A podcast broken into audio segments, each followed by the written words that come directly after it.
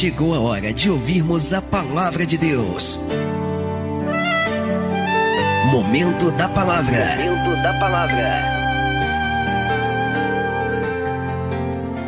Juízes capítulo 7, verso 1. Então Jerubaal, que é Gideão, se levantou de madrugada e todo o povo que com ele havia, e se acamparam junto à fonte de Arode, de maneira que tinha o arraial dos midianitas para o norte, no vale, perto do outeiro de Moré. E disse o Senhor a Gideão: Gideão, muito é o povo que está contigo, para eu dar os midianitas em sua mão, a fim de que Israel não se glorie contra mim, dizendo: A minha mão me livrou. Tem muita gente aí, Gideão. Agora, pois, apregou-a aos ouvidos do povo, dizendo: Olha, quem for medroso e tímido, volte e retire-se apressadamente das montanhas de Gileade. Então voltaram do povo vinte e dois mil e dez mil ficaram. Então disse o Senhor a Gideão: Ainda há muito povo, faze-os descer as águas, e ali os provarei, e será que daquele dia que e será que daquele que daquele que eu te disser, este irá contigo, esse contigo irá. Porém, de todo aquele de que eu te disser, este não irá contigo, esse não irá. E fez descer o povo às águas. Então o Senhor disse a Gideão: Qualquer que lamber as águas com a sua língua, como as lambe o cão, esse porás à parte como também a todo aquele que se abaixar de joelhos e beber. E foi o número dos que lamberam, levando a mão à boca, trezentos homens. E todo o restante do povo se abaixou de joelhos a beber as águas. E disse o Senhor a Gideão: Com estes trezentos homens que lamberam as águas, vos livrarei e darei os midianitas na tua mão. Portanto, todos os demais se retirem, cada um ao seu lugar. Amém. Gideão, eu sei que você é homem. Eu sei que você tem cabeça de homem. Eu sei que você pensa de maneira natural.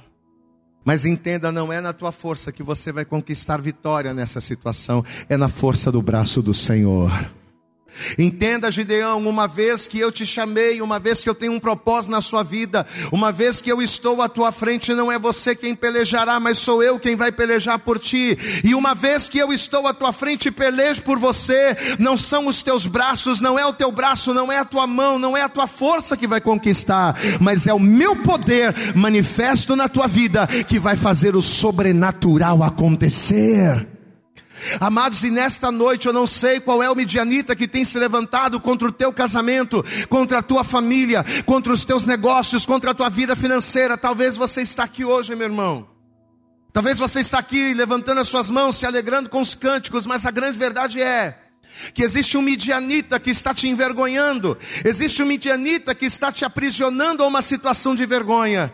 Mas olha a palavra que o Senhor está dizendo para você, fica tranquilo, Gideão. Você vai vencer com o mínimo, sabe por quê? Porque o mínimo do esforço humano vai ser compensado pelo máximo da força da mão do Senhor operando em teu favor. Aleluias. Eu sou contigo, Gideão. E nessa noite Deus está dizendo: Eu sou contigo, homem. Eu sou contigo, mulher. Eu sou contigo, varão. Você pode dar glória a Deus aí, meu irmão. Versículo 7: E disse o Senhor a Gideão: Com esses trezentos homens somente. Mas, Senhor, o exército é gigante, são muitos homens, a coisa é complicada. Trezentos homens. Porque sou eu que vou te dar a vitória não é o teu braço. Amado, entenda uma coisa: a gente tem que ir. Amém? Diga assim: eu tenho que ir. Eu tenho que ir. A peleja está vindo, a luta está vindo, o problema está aí, você tem que encarar. Mas a garantia de vitória está no Senhor. Você entende isso, amém? E disse o Senhor a Gideão: Com esses trezentos homens que lamberam as águas, vos livrarei e darei os midianitas na tua mão. Portanto, todos os demais se retirem, cada um ao seu lugar. Eu profetizo a vitória do Senhor sobre as tuas mãos em nome de Jesus, amém? Estenda a mão aqui para frente, feche os teus olhos, estenda a mão assim, ó.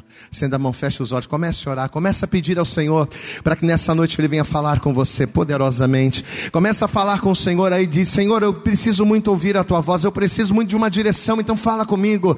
Ó Deus, me instrui acerca daquilo que eu devo fazer, acerca dos posicionamentos que eu devo tomar. Vai falando com Ele agora, isso. Senhor nosso Deus e Senhor nosso Pai Todo-Poderoso poderoso Pai querido, Deus amado, adoramos, louvamos o Teu nome através dos cânticos. E agora, Senhor, é o momento de sermos instruídos através da Tua palavra. Então, em nome de Jesus, que a partir desse momento o homem venha se calar e que o Teu Espírito venha falar de maneira poderosa neste lugar. Oh, Pai querido, Senhor, que esta pessoa que entrou aqui hoje venha ouvir não aquilo que ela deseja, não aquilo que ela espera, mas aquilo que ela precisa ouvir, assim como um remédio que mesmo amargo produz um resultado eficaz. Pai querido, traga, Senhor, através da tua palavra, o remédio que vai mudar a história desta pessoa, que vai curar as feridas e capacitá-la a ter uma vida de vitória. Joga por terra, Senhor, os impedimentos, as barreiras, os obstáculos, tudo aquilo que tentar se opor à tua palavra. Ministre os nossos corações nesta noite, é o que nós te pedimos com fé.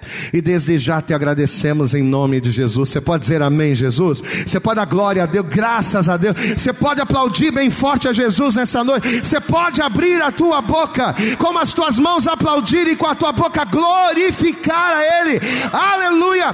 Fala conosco nesse lugar. Glória a Deus. Senta por favor no teu lugar.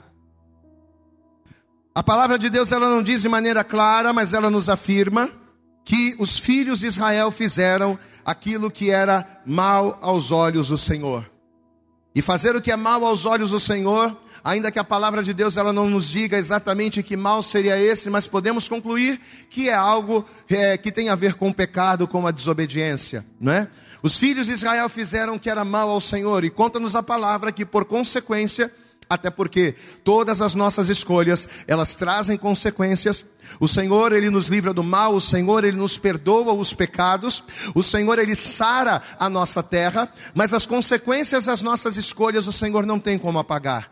Aquilo que eu escolho, aquilo que eu decido e aquilo que eu faço é como sementes que lá na frente vão frutificar e vão vir sobre a minha vida. Aquilo que eu faço vai gerar respostas. As escolhas que eu tomo, os posicionamentos que eu tenho no futuro, eles vão gerar frutos que podem ser bênção para a minha vida ou que podem ser maldição para a minha vida. Os filhos de Israel resolveram, decidiram, escolheram fazer o que era mal aos olhos do Senhor e por conta disso, por consequência, como fruto dessa escolha, diz a palavra que o Senhor vai permitir que os midianitas se assenhoreassem dele, deles, e por sete anos por sete longos anos, o povo vai viver uma situação de escravidão, o povo vai viver uma situação de miséria, uma situação de vergonha. Durante sete anos, o povo de Deus, o povo escolhido, menina dos olhos do Senhor, vai começar a padecer na mão de um povo que era mais fraco, mas que por escolha do próprio povo vai se colocar debaixo em submissão por não ter sido fiel ao Senhor. Até que diz a Bíblia que eles vão clamar ao Senhor. Você pode dar glória a Deus aí, meu irmão. Uma vez que você se arrepende do seu mau caminho, como nós falamos, Deus ele não tira a consequência, mas ele sara a sua terra. Uma vez que você se quebranta, uma vez que você se arrepende, se volta para Deus, Deus ele não vai te livrar das consequências, mas no momento da adversidade ele vai passar com você. E diz a Bíblia que o povo ele vai se arrepender do seu mau caminho, eles vão clamar ao Senhor e como resposta do clamor, Deus vai vai libertar, Deus vai quebrar o jugo, o leão vai despedaçar o jugo de sobre o povo, e Deus vai usar para isso esse homem, este personagem Gideão. Só que quando Deus levanta Gideão para livrar Israel da mão dos midianitas, Gideão, a princípio, ele vai ficar um pouco assustado com aquela novidade, porque ele não vai ter certeza se realmente era isso, né? Às vezes Deus ele fala com a gente algumas coisas às vezes Deus ele mostra determinadas coisas que aos nossos olhos parecem ser tão absurdos, absurdas, que a gente pensa, será que é comigo mesmo? Será que essa palavra de fato é para mim? Será que é isso que Deus quer de mim? Isso é porque na verdade a gente se menospreza muito. Meu irmão, você tem um grande valor. Amém? Vira para essa pessoa que está ao teu lado e diga para meu irmão, você tem grande valor. Você precisa valorizar mais quem você é. Porque muitas das vezes nós, não somos, nós nos achamos incapazes de fazer aquilo que Deus nos faz capaz. Às vezes a gente olha para nós e a gente acha, não, não é comigo, mas Deus está dizendo, não, é com você, é você que eu quero usar, é a tua boca que eu quero usar, é a tua vida que eu quero usar, para que o meu nome seja glorificado. Mas às vezes a gente olha para nós e a capacidade que Deus vê em nós, nós com os nossos olhos não conseguimos ver. Assim estava Gideão. A princípio, Gideão ele vai ficar assustado com aquela novidade. Ele não tinha certeza se realmente era Deus. Só que ele vai crer na palavra, ele vai se posicionar, e Deus vai confirmar aquele, a, a, aquele posicionamento, a tal ponto dele ser cheio do Espírito. A maior confirmação de que Deus é na sua vida é a presença do Espírito Santo se manifestando na tua vida. O Espírito Santo é aquele que nos ajuda, o Espírito Santo ele é aquele que nos capacita, o Espírito Santo ele é aquele que nos faz, que nos dá condição de fazermos aquilo que sem ele jamais iríamos conseguir. E é o que vai acontecer. O Espírito de Deus vai revestir Gideão. E ele vai ter a confirmação: não, realmente é isso que Deus quer. Deus quer que eu vá, Deus quer que eu batalhe. Só que ao ter essa confirmação, qual vai ser a ideia que Gideão vai ter? Peraí, já que é para eu ir para a batalha, já que é para nós nos levantarmos contra o inimigo, eu vou fazer o seguinte: eu vou reunir o povo de Israel, e de dentre o povo, eu vou separar a, o maior número de homens possível para que possamos ir para a batalha com um grande número e termos uma chance maior de prevalecermos. A princípio, Gideão ele vai agir certíssimo. Ao contar com os homens de Israel, ao contar com pessoas, e eu quero que você preste muito atenção nisso. Ao contar com pessoas, Gideão ele vai agir certíssimo. E por quê, pastor? Porque por mais que Deus nos fortaleça, por mais que Deus nos capacite, por mais que Deus nos dê vitória, a grande verdade é que tudo o que Deus faz, Deus ele usa pessoas. Amém? Eu tenho dito muito isso aqui. Deus ele cura, Deus ele salva, Deus liberta, Deus ele transforma, Deus ele capacita, Deus ele faz sobrenatural, Deus ele opera milagres. Mas tudo que Deus faz na nossa vida, ele faz por intermédio de pessoas. Diga bem alto, Deus. Vamos lá, vamos participar. Diga, Deus usa pessoas. Por isso que é tão importante nós cumprirmos aquela palavra que está lá em Hebreus, capítulo 12, versículo 14, que diz: "Segui a paz com todos". Olha só o que o escritor de Hebreus diz, ele fala: "Segui a paz com todos e a santificação, sem a qual ninguém verá a Deus". Então, às vezes a gente acha que para vencer em Deus a gente tem que só ser santo. Ser santo é fundamental. Diga, ser santo Vamos lá, diga: ser santo é fundamental. Eu tenho que ser santo. Eu tenho que ser santo porque o meu Senhor é santo. Ser santo é fundamental, mas não basta apenas eu ser santo. Eu tenho que ser santo e eu tenho que seguir a paz com todos. Por mais que a gente santifique a nossa vida, por mais que a gente veja através da nossa santificação o agir de Deus, Deus ele usa pessoas. E se eu não sigo a paz com todos, se eu sou uma pessoa péssima em relacionamentos, se eu sou uma pessoa que não consigo estar em comunhão com outras pessoas, se eu sou uma pessoa travada naquilo que diz respeito a relacionamentos pessoais, eu dificilmente vou ver a glória de Deus, porque se Deus usa pessoas para me abençoar e eu sou péssimo em relacionamentos, eu vou acabar fechando portas que Deus abriu na minha vida. Quantas e quantas pessoas que por não se relacionarem bem com outras pessoas, acabam fechando portas que na verdade o próprio Deus abriu. No Salmo de número 133, e eu gostaria, por favor, que você abrisse, deixa marcado Juízes, mas eu quero que você abra lá um dos salmos mais conhecidos da Bíblia, Salmo 133. No versículo 1, a palavra de Deus ela nos diz, veja, Salmo 133, verso 1. Ó oh, quão bom, vamos ler comigo, lê, lê comigo junto, vamos lá, diga, ó oh, quão bom e quão suave é que os irmãos vivam em união. É como óleo precioso sobre a cabeça, que desce sobre a barba, a barba de Arão, e que desce a orla das suas vestes, como o orvalho de Hermon, e como o que desce sobre os montes de Sião. Diga bem alto, porque ali, vamos lá, diga, porque ali o Senhor ordena a bênção. O que, que o salmista está falando aqui? O salmista trocando em miúdos, ele está dizendo o quê? Que o ambiente do sobrenatural de Deus é um ambiente composto por pessoas. Então muitas das vezes eu quero viver um milagre na minha vida familiar. Eu quero viver um milagre na minha vida financeira, eu quero viver um milagre na minha vida pessoal, mas eu digo assim, eu não preciso estar na igreja, porque eu sou o templo. Ah, pastor, esse negócio de estar na igreja e congregar, isso é furada. Eu não preciso estar dentro de uma igreja para receber bênção, para ter comunhão com Deus. Eu não preciso disso, pastor. Está errado. Sabe por que você está errado? Porque o ambiente do sobrenatural de Deus é composto por pessoas. O ambiente do sobrenatural de Deus, ele é composto pela unidade dos irmãos. Diga glória a Deus. É na união dos santos, é na união dos irmãos que a bênção do Senhor será liberada. Você crê que você vai ser abençoado aqui nessa noite? Levanta a tua mão, abre a tua boca e receba, porque você está no ambiente de comunhão e a glória do Senhor vai ser manifesta sobre a sua vida se você crê. Aleluias! O ambiente do sobrenatural no meu casamento, na minha família, na minha saúde, é um ambiente de unidade, de comunhão entre os irmãos. E se eu não sigo a paz com todos, se eu não me relaciono com pessoas, eu acabo desperdiçando oportunidades que Deus me deu. Na carta aos Hebreus, abre comigo lá. Hebreus no capítulo de número 11, que fala acerca dos heróis da fé. Vamos ver isso. Carta aos Hebreus, capítulo 11, a partir do versículo de número 32, outro versículo também conhecidíssimo. Hebreus, carta aos Hebreus, capítulo 11, verso 32 diz assim: E que mais direi? Que posso eu ainda dizer? Faltar-me-ia o tempo, contando de Gideão, glória a Deus, amado. Estamos falando sobre Gideão hoje.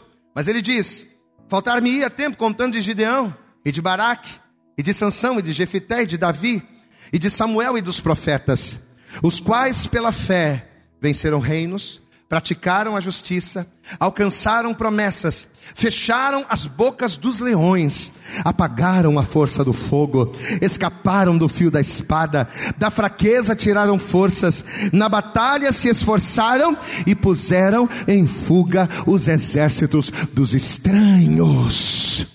Olha quantas coisas esses homens fizeram. Só que olha aqui para mim.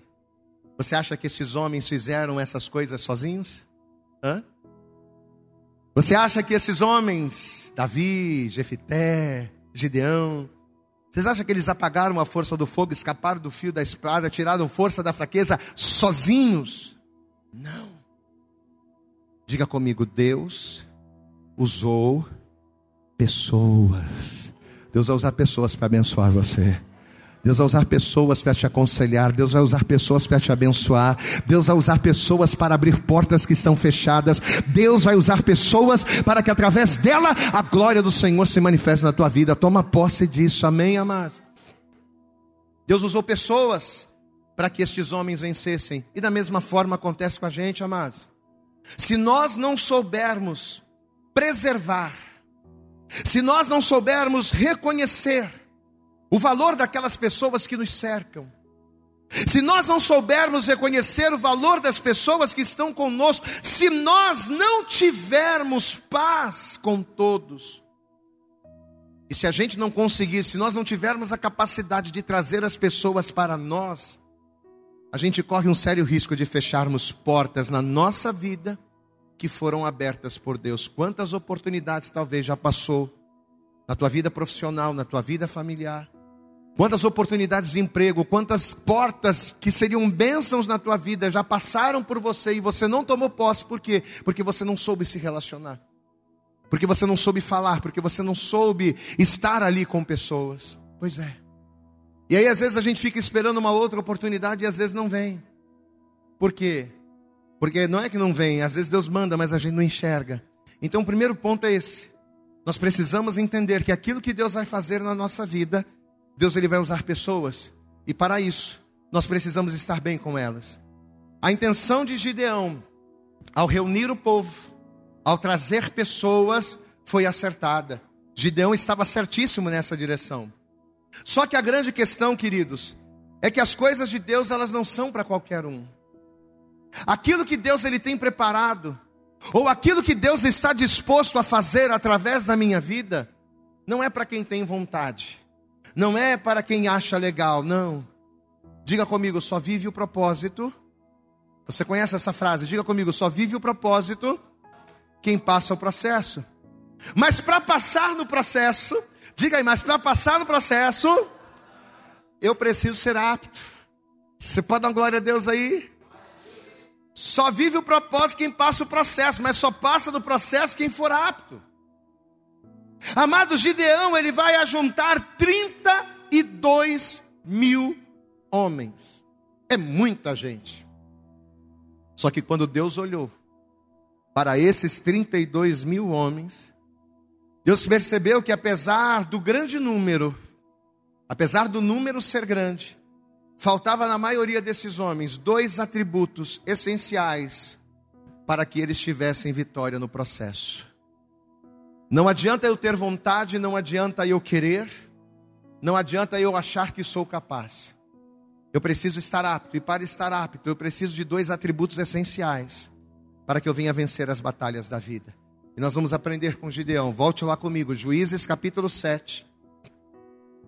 Vamos entender, Juízes, capítulo 7, a partir do versículo 1 novamente. Juízes, capítulo 7, versículo 1 diz assim a palavra, preste atenção. Então Jerubaal, que é Gideão, se levantou de madrugada e todo o povo que com ele havia, e se acamparam junto à fonte de Arode, de maneira que tinha o arraial dos midianitas para o norte no vale, perto do outeiro de Moré. E disse o Senhor a Gideão, preste atenção, Gideão, muito é o povo que está contigo. Muito é o povo que está contigo para eu dar os midianitas em sua mão. Tem muita gente aí a fim de que Israel não se glorie contra mim, dizendo: A minha mão me livrou. Agora, pois, faz o seguinte, Gideão: apregou-a aos ouvidos do povo, dizendo: Dizendo o que, igreja? Dizendo o que, igreja? Quem for o que? Medroso e tímido, volte. Olha a direção que Deus vai dar para Gideão. Você vai chegar no meio do povo, Gideão. Essa galera toda que você juntou aí chega no meio deles e diz: Ó, quem for medroso, covarde tímido, vai embora. E olha o que vai acontecer aqui. Versículo de número 3: Quem for medroso e tímido, volte e, e, e retire-se apressadamente das montanhas de Gileade. Então voltaram do povo vinte e dois mil e dez mil ficaram. Diga comigo, só dez mil ficaram. Deus agora enxergando aquilo que Gideão não conseguia enxergar. Deus agora vendo, além da visão de Gideão, Deus vai dizer assim para Gideão: Gideão, tem muita gente desnecessária aí. Tem muita gente aí. Tem muita gente desnecessária nesse processo. Pessoas que, apesar de você achar que vão te ajudar, elas podem até mesmo te atrapalhar. Lá no livro do profeta Isaías, a palavra de Deus ela diz que os caminhos do Senhor não são os nossos caminhos. Os pensamentos do Senhor não são os nossos pensamentos. Os caminhos do Senhor são muito, são muito mais altos do que os nossos. E os pensamentos dele, mais altos também do que os nossos. Você sabe que o ser humano ele tem uma dificuldade muito grande de compreender e aceitar que a nossa vida, quando se trata do processo de Deus, quando estamos dentro do processo do Senhor, o ser humano ele tem dificuldade de entender que a nossa vida ela é formada por ciclos. Ciclos que começam, mas ciclos também que terminam. E muitas das vezes, na maioria das vezes, nos ciclos que se encerram, pessoas precisam sair para que outras pessoas possam chegar. Posso ouvir um glória a Deus? O ser humano ele tem essa dificuldade de se desprender, mas existem momentos na nossa vida que para vivermos aquilo que Deus quer, que para darmos é, passos maiores na presença de Deus, para que novos ciclos se iniciem, é necessário que velhos ciclos terminem. E nessa troca de ciclos, pessoas vêm e pessoas vão. O Gideão, nesse momento, ele estava começando um novo ciclo com Deus. Espera aí, você não vai ser somente um homem de Israel. Eu vou fazer de você um camarada vencedor. Eu vou fazer de você um guerreiro, eu vou fazer de você um camarada, que as pessoas vão lembrar do teu nome para o resto da vida. Você pode dar glória a Deus, amado? Você não vai ser mais um na multidão, não. Essa era a proposta de Deus na vida do Gideão. Peraí, você não vai ser mais um, não, você vai ser o cara. Diga glória a Deus. Eu vou pegar você e através da tua vida eu vou te usar para que o meu nome seja glorificado, mas entenda. Entenda, Gideão. Para que isso seja possível, você vai ter que desapegar de muitas coisas. Você vai ter que desapegar de algumas manias, de alguns costumes e talvez de algumas pessoas que não vão poder andar com você, porque não vão corresponder aos desígnios de Deus na sua vida. Você pode dar glória a Deus aí, meu irmão? E quanto mais difícil a gente, quanto mais a gente teima em entender essas coisas, mais a gente acaba atrasando o processo de Deus. Gideão, você vai ter que parar de andar com algumas pessoas e você vai ter que andar com outras. Porque aquilo que eu exijo de você, aquilo que eu quero de você, vai exigir de você um posicionamento diferente. Que essas pessoas com quem você está não vão corresponder. Amados, e na nossa vida acontece a mesma coisa. Uma vez que a gente se achega a Deus, uma vez que a gente entrega a nossa vida para Jesus e começa a caminhar com Deus, a gente começa com Deus um novo ciclo de dependência. Você pode dizer glória a Deus aí, meu irmão? Peraí, a partir de agora não sou mais eu. A partir de agora é Deus na minha vida. A partir de agora não sou eu mais quem vivo, mas é Cristo que vive em mim. A partir de agora eu não vou mais fazer a minha vontade, mas eu vou fazer a vontade daquele que me enviou. Amado, uma vez que você começa a andar com Deus, você vai começar um novo ciclo de dependência, um novo ciclo de fidelidade a Ele. E nem tudo o que você aprendeu até aqui vai ser suficiente para você levar na caminhada. Tem coisas que só serviram para nos levar até onde nós chegamos, mas daqui por diante, a gente precisa abrir mão de coisas, de amizades, de pontos de vista, de opiniões, para que venhamos corresponder aos propósitos do Senhor e o nome dele ser glorificado na nossa vida. Só que isso exige de nós algo chamado maturidade. Porque se nós não tivermos maturidade para de maneira rápida compreendermos isso, se a gente não tiver maturidade para entender que tem pessoas que não podem andar com a gente porque não vão entender o que a gente faz, tem pessoas que, se você insistir em andar com elas, elas vão te tirar do propósito, porque não entendem o que Deus quer de você.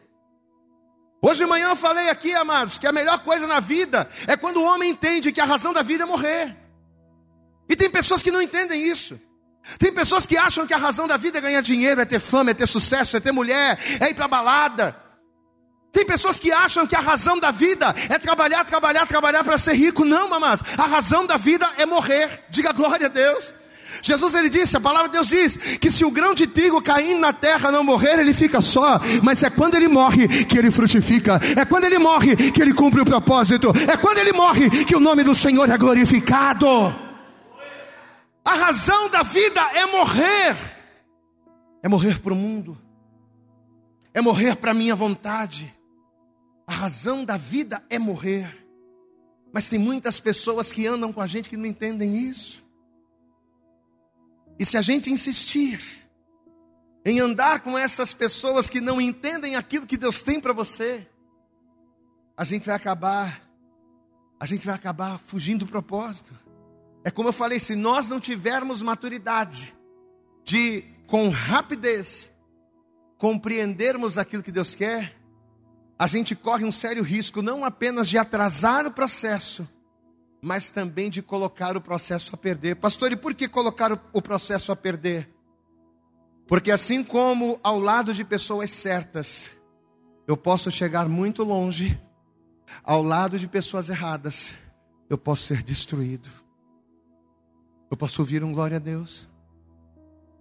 Assim como ouvindo palavras certas, eu posso chegar às alturas, ouvindo conselhos errados eu posso ser destruído, eu posso fracassar. Queridos, eu creio que foi justamente pensando nisso, que quando Deus viu aqueles 32 mil homens, eu acredito que Deus pensando nisso, enxergando aquilo que Gideão não enxergava, eu acredito que por isso Deus falou para ele: Gideão, tem muita gente aí. Tem gente aí que não vai te ajudar, não, vai ser atraso de vida. Tem gente aí que não vai te ajudar a ganhar a guerra, não, pelo contrário, vai atrasar o processo. Eu acredito que Deus pensou dessa forma. Pessoas que talvez você até ache que vão te ajudar, mas que na verdade vão te atrapalhar. Você quer ver uma coisa? Faz o seguinte, ô Gideão. Fala para o povo assim, ó. Chega no meio deles e fala: Quem for covarde e quem for medroso, pode voltar. E curiosamente, 22 mil homens acabaram desistindo e voltando. Amados, e aqui está o primeiro ponto. Olha aqui para mim, preste atenção. Lá no Evangelho de Mateus, no capítulo 10, versículo 16, Jesus ele diz o seguinte: Eis que vos envio como ovelhas no meio de. Vamos lá, participa. Eis que vos envio como ovelhas no meio de lobos. Para para pensar um pouquinho nesse versículo. Quem é mais forte, o lobo ou a ovelha? Responde para mim. Quem é mais forte, o lobo ou a ovelha? O lobo, claro. Se a ovelha for encarar um lobo de frente, se a ovelha se meter a besta de querer encarar um lobo, o que, que vai acontecer com a ovelha? Ela vai ser destruída. Por quê? Porque o lobo tem mais habilidades, o lobo tem mais força, o lobo é um animal de caça. Só que uma vez que esta ovelha é protegida pelo pastor, quem é que passa a ser mais forte? A ovelha ou o lobo? Quem é que passa a ser mais forte? a ovelha. E por que, ela passa a ser mais forte? Ela passa a ser mais forte não pela força própria, mas pela garantia de que no pastor ela não vai perecer. Glória a Deus. É na força do pastor que a ovelha, vai entendendo de maneira espiritual, tá? É na força do pastor que a ovelha, ela passa a ser mais forte. Agora pensa comigo, se na força do pastor a ovelha é mais forte, se na força do pastor a ovelha pode vencer o lobo, por que, que a ovelha teme? Vamos trazer essa palavra para nós. Nós, o homem sozinho, ele não tem como encarar, o inferno. O homem sozinho, ele não tem como encarar as artimanhas do diabo. O homem sozinho ele é uma presa fácil contra o inimigo. Mas uma vez que a nossa vida está protegida e guardada pelo sumo pastor, que é Jesus Cristo, nós pisamos na cabeça da serpente, nós decretamos a vitória, glorificamos o nome dele e ele nos faz vencedor. Diga glória a Deus. Mas ora, se Jesus tem o poder de me fazer vencedor, se Jesus tem o poder de me dar vitórias, por que que muitas das vezes as pessoas temem? Sabe por quê? Que mesmo sendo ovelhas e mesmo conhecendo o pastor, sabe por que, que pessoas temem? Porque elas não enxergam o propósito. Amém? É porque certamente estas ovelhas não estão no pastor, não estão na mesma fé, não estão na mesma sintonia, não estão na mesma visão, e aqui está o ponto. Por que, que Deus mandou que os covardes e os medrosos voltassem? Porque o medo é uma característica de quem não discerne o propósito do Senhor. Se eu tenho medo, é porque eu não entendi que não é no meu braço, que não é na minha força, que não é do meu jeito, mas é em Deus, é no sumo pastor que eu vou vencer o lobo, que eu vou vencer o inferno e vou viver o sobrenatural. E para andar comigo, meu irmão, tem que estar tá na visão. Você entende isso? Diga glória a Deus.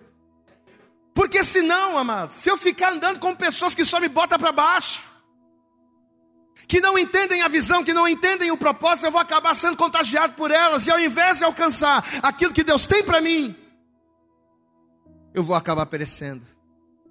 Meu irmão, talvez você está aqui hoje ouvindo essa palavra, e um dos motivos pelo qual as vitórias na tua vida profissional, na tua vida familiar, na tua vida financeira não têm vindo, talvez você está aqui hoje ouvindo essa palavra, e o motivo pelo qual as coisas não têm acontecido, é porque apesar de você conhecer a Deus, apesar de você saber que Ele é o sumo pastor, talvez você não tenha caminhado firme na presença dEle. Talvez você é uma ovelha, mas uma ovelha fora do aprisco, uma ovelha sem pastor. Mas nessa noite, o Senhor te trouxe a este lugar para dizer a você a mesma palavra que está lá no Salmo 23: Eu sou o pastor, o Senhor é o teu pastor, e nada te faltará Você pode aplaudir bem forte ao Senhor. Jesus Cristo é o teu pastor. Confia nessa palavra e vai.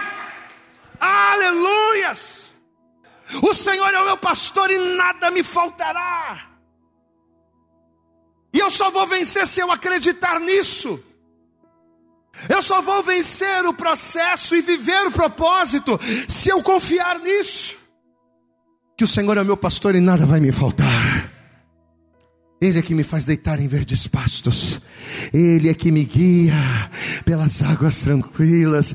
Ele é aquele que refrigera minha alma. E ainda que eu ande pelo vale da sombra da morte, ainda que as pessoas ao meu redor tremam, ainda que as pessoas ao meu redor tenham medo, eu não vou temer mal nenhum, porque eu sei que Ele está comigo.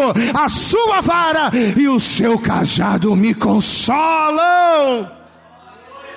Então a primeira característica que a pessoa precisa ter para em Deus vencer as suas batalhas contra o inimigo é não temer, é ter coragem. Diga glória a Deus. Pastor, mas será que eu vou conseguir? Eu profetizo, você vai conseguir, não na tua força, na força do sumo pastor que é Cristo. Pastor, mas a minha derrota já está certa, pastor. A porta não está abrindo, a coisa não está acontecendo, pastor. Está tudo dando errado. Está tudo dando errado, meu irmão. Mas você está guardado e protegido pelo sumo pastor. O sumo pastor Jesus Cristo está contigo.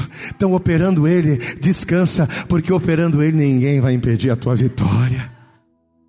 Quando a palavra de Deus diz que o choro ele pode durar uma noite, mas a alegria ela vem pela manhã.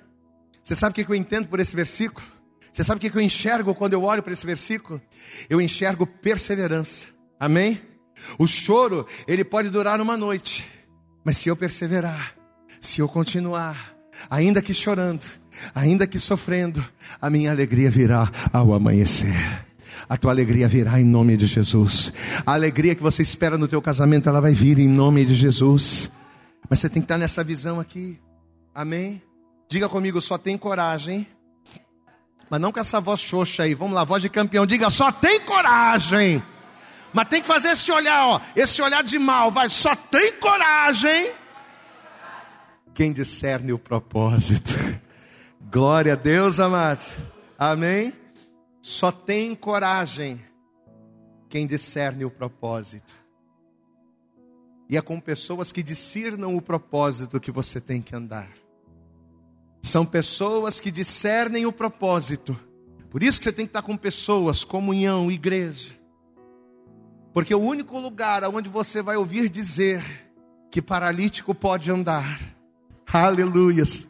O único lugar onde você vai ouvir que um casamento completamente destruído pode ser restaurado. O único lugar onde você vai ouvir que ainda que tudo esteja dando errado, a tua vida vai dar certo é dentro da casa do Senhor, é na comunhão com os irmãos, é na fé, é na palavra, é no aprisco. Diga glória a Deus. Então, o primeiro ponto é esse. Diga comigo, coragem. Mas com voz de campeão, vai, coragem. Olhar de campeão. Só que diz a palavra que depois dos 22 mil terem desistido, por causa da falta de coragem, Deus vai falar novamente com Gideão. Ele vai falar de novo. Volta aqui, Juízes 7, versículo 5. Veja o que o Senhor vai dizer, Juízes, capítulo 7. Vamos ler a partir do versículo de número 3 para a gente não perder o contexto. Juízes capítulo 7, verso 3. Agora, pois, apregou aos ouvidos do povo, dizendo: quem for medroso e tímido, volte. E retire-se apressadamente das montanhas de Gileade. Então voltaram do povo 22 mil e 10 mil ficaram. Amém. Só 10 mil. Verso 4. E disse o Senhor a Gideão: Ainda há muito povo. Tem muita gente aí, rapaz. Faze-os descer as águas, e ali os provarei. E será que daquele que eu te disser, este irá contigo, esse contigo irá. Porém, de todo aquele que, de que eu te disser, este não irá contigo, então esse não irá. Verso 5. E fez descer o povo as águas. Então o Senhor disse a Gideão: Qualquer que lamber as águas com a sua língua, como as lambe o cão, esse porás à parte. Como também a todo aquele que se abaixar de joelhos a beber. E foi o número dos que lamberam, levando a mão à boca, trezentos homens. E todo o restante do povo se abaixou de joelhos a beber as águas. E disse o Senhor a Gideão: Com esses trezentos homens que lamberam as águas, vos livrarei e darei os midianitas na tua mão. Portanto, todos os demais se retirem, cada um ao seu lugar. Olhe para mim, preste atenção. O segundo detalhe está aqui, dentro dessa palavra. Você vê que 9.700 homens, olha aqui, 9.700 homens vão ser reprovados por Deus. E por quê? Porque numa batalha, ao se ajoelharem para beber das águas, o que, que eles iriam ter que fazer? eles iriam ter que baixar a guarda. Você pode dar glória a Deus aí? Vai entendendo de maneira espiritual. Pega esses homens aí, ô Gideão, e fala para eles assim: ó, vai lá beber água no ribeiro. Aqueles que se abaixarem para beber as águas, você separa de um lado. Agora, aquele camarada que beber água assim, ó, separa do outro. E os que se abaixaram para beber das águas foram 9.700. Amado, entenda uma coisa: ao se abaixar para beber das águas, eles estariam baixando a guarda, e baixar a guarda significa largar a espada. Amém? Porque ele iria trazer a água à boca. Ele teria que largar a espada para pegar a água e trazer a boca. Deixa eu dizer uma coisa olhando para você. Olha aqui para mim. Você não pode alargar a espada. Você entendeu o recado? Eu vou falar de novo. Você não pode largar a espada. Amém. A palavra de Deus é a nossa espada. A palavra de Deus é a espada que, uma vez empunhada por mim, vai me garantir em Deus vitória contra todos os meus adversários. Nada nesse mundo, nenhuma decepção. Ah, pastor, eu deixei de congregar, eu deixei de caminhar, eu tenho deixado a palavra de lado porque eu me decepcionei, porque eu me feri, porque eu me entristeci. Não!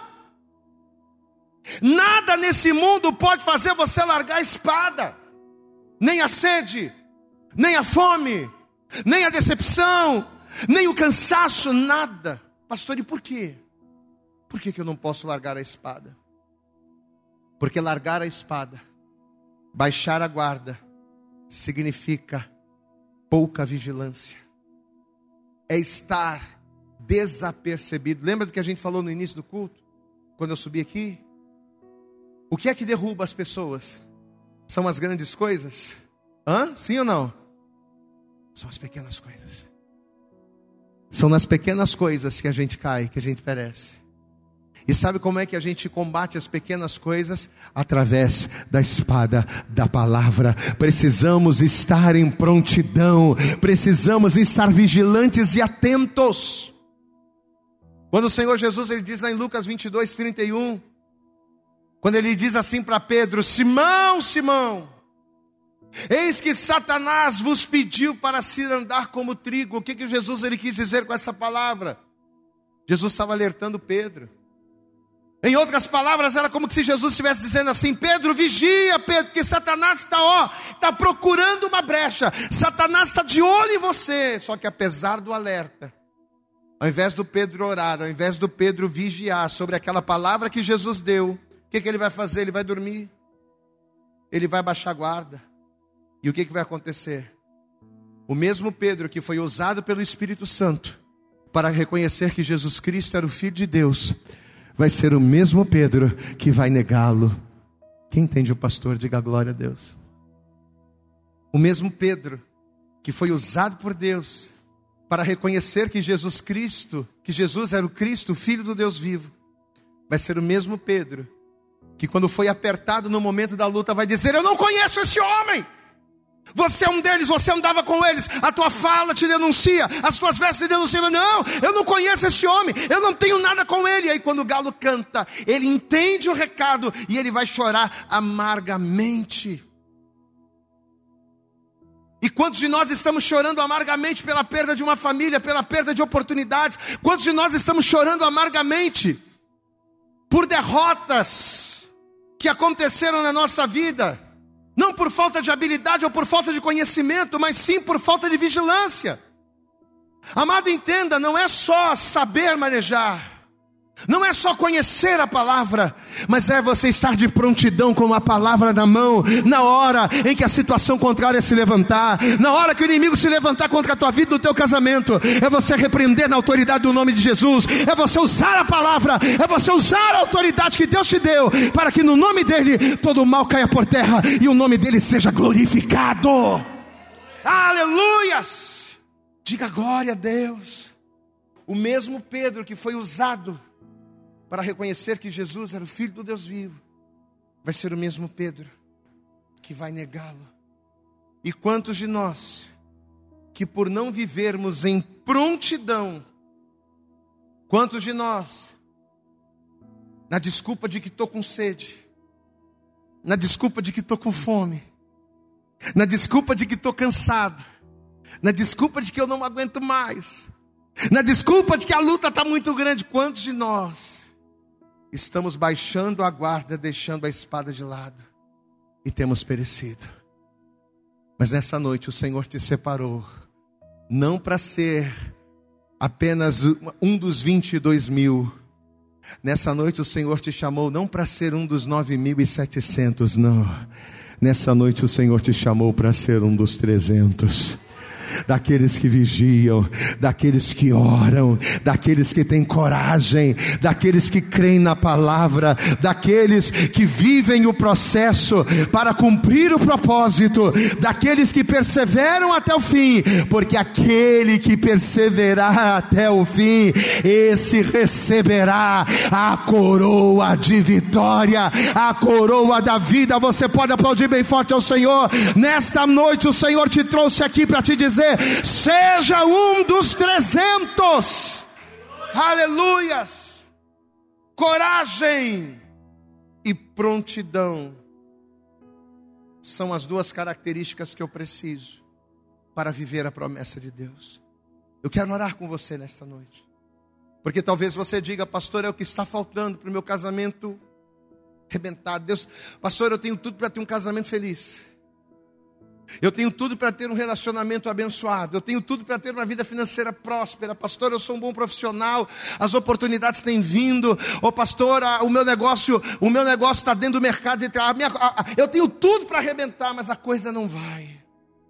Mas se nessa noite você declarar, eu serei um dos trezentos eu vou ter coragem e eu vou ser prudente, eu vou ter coragem e eu vou estar pronto. Pode ter certeza que o Senhor, Ele vai confirmar a tua vitória em nome de Jesus. Você recebe essa palavra no teu coração nessa noite? Você crê que enquanto a gente está aqui ministrando, o Senhor está falando com você? Você crê de verdade mesmo? Amém? Vamos orar então?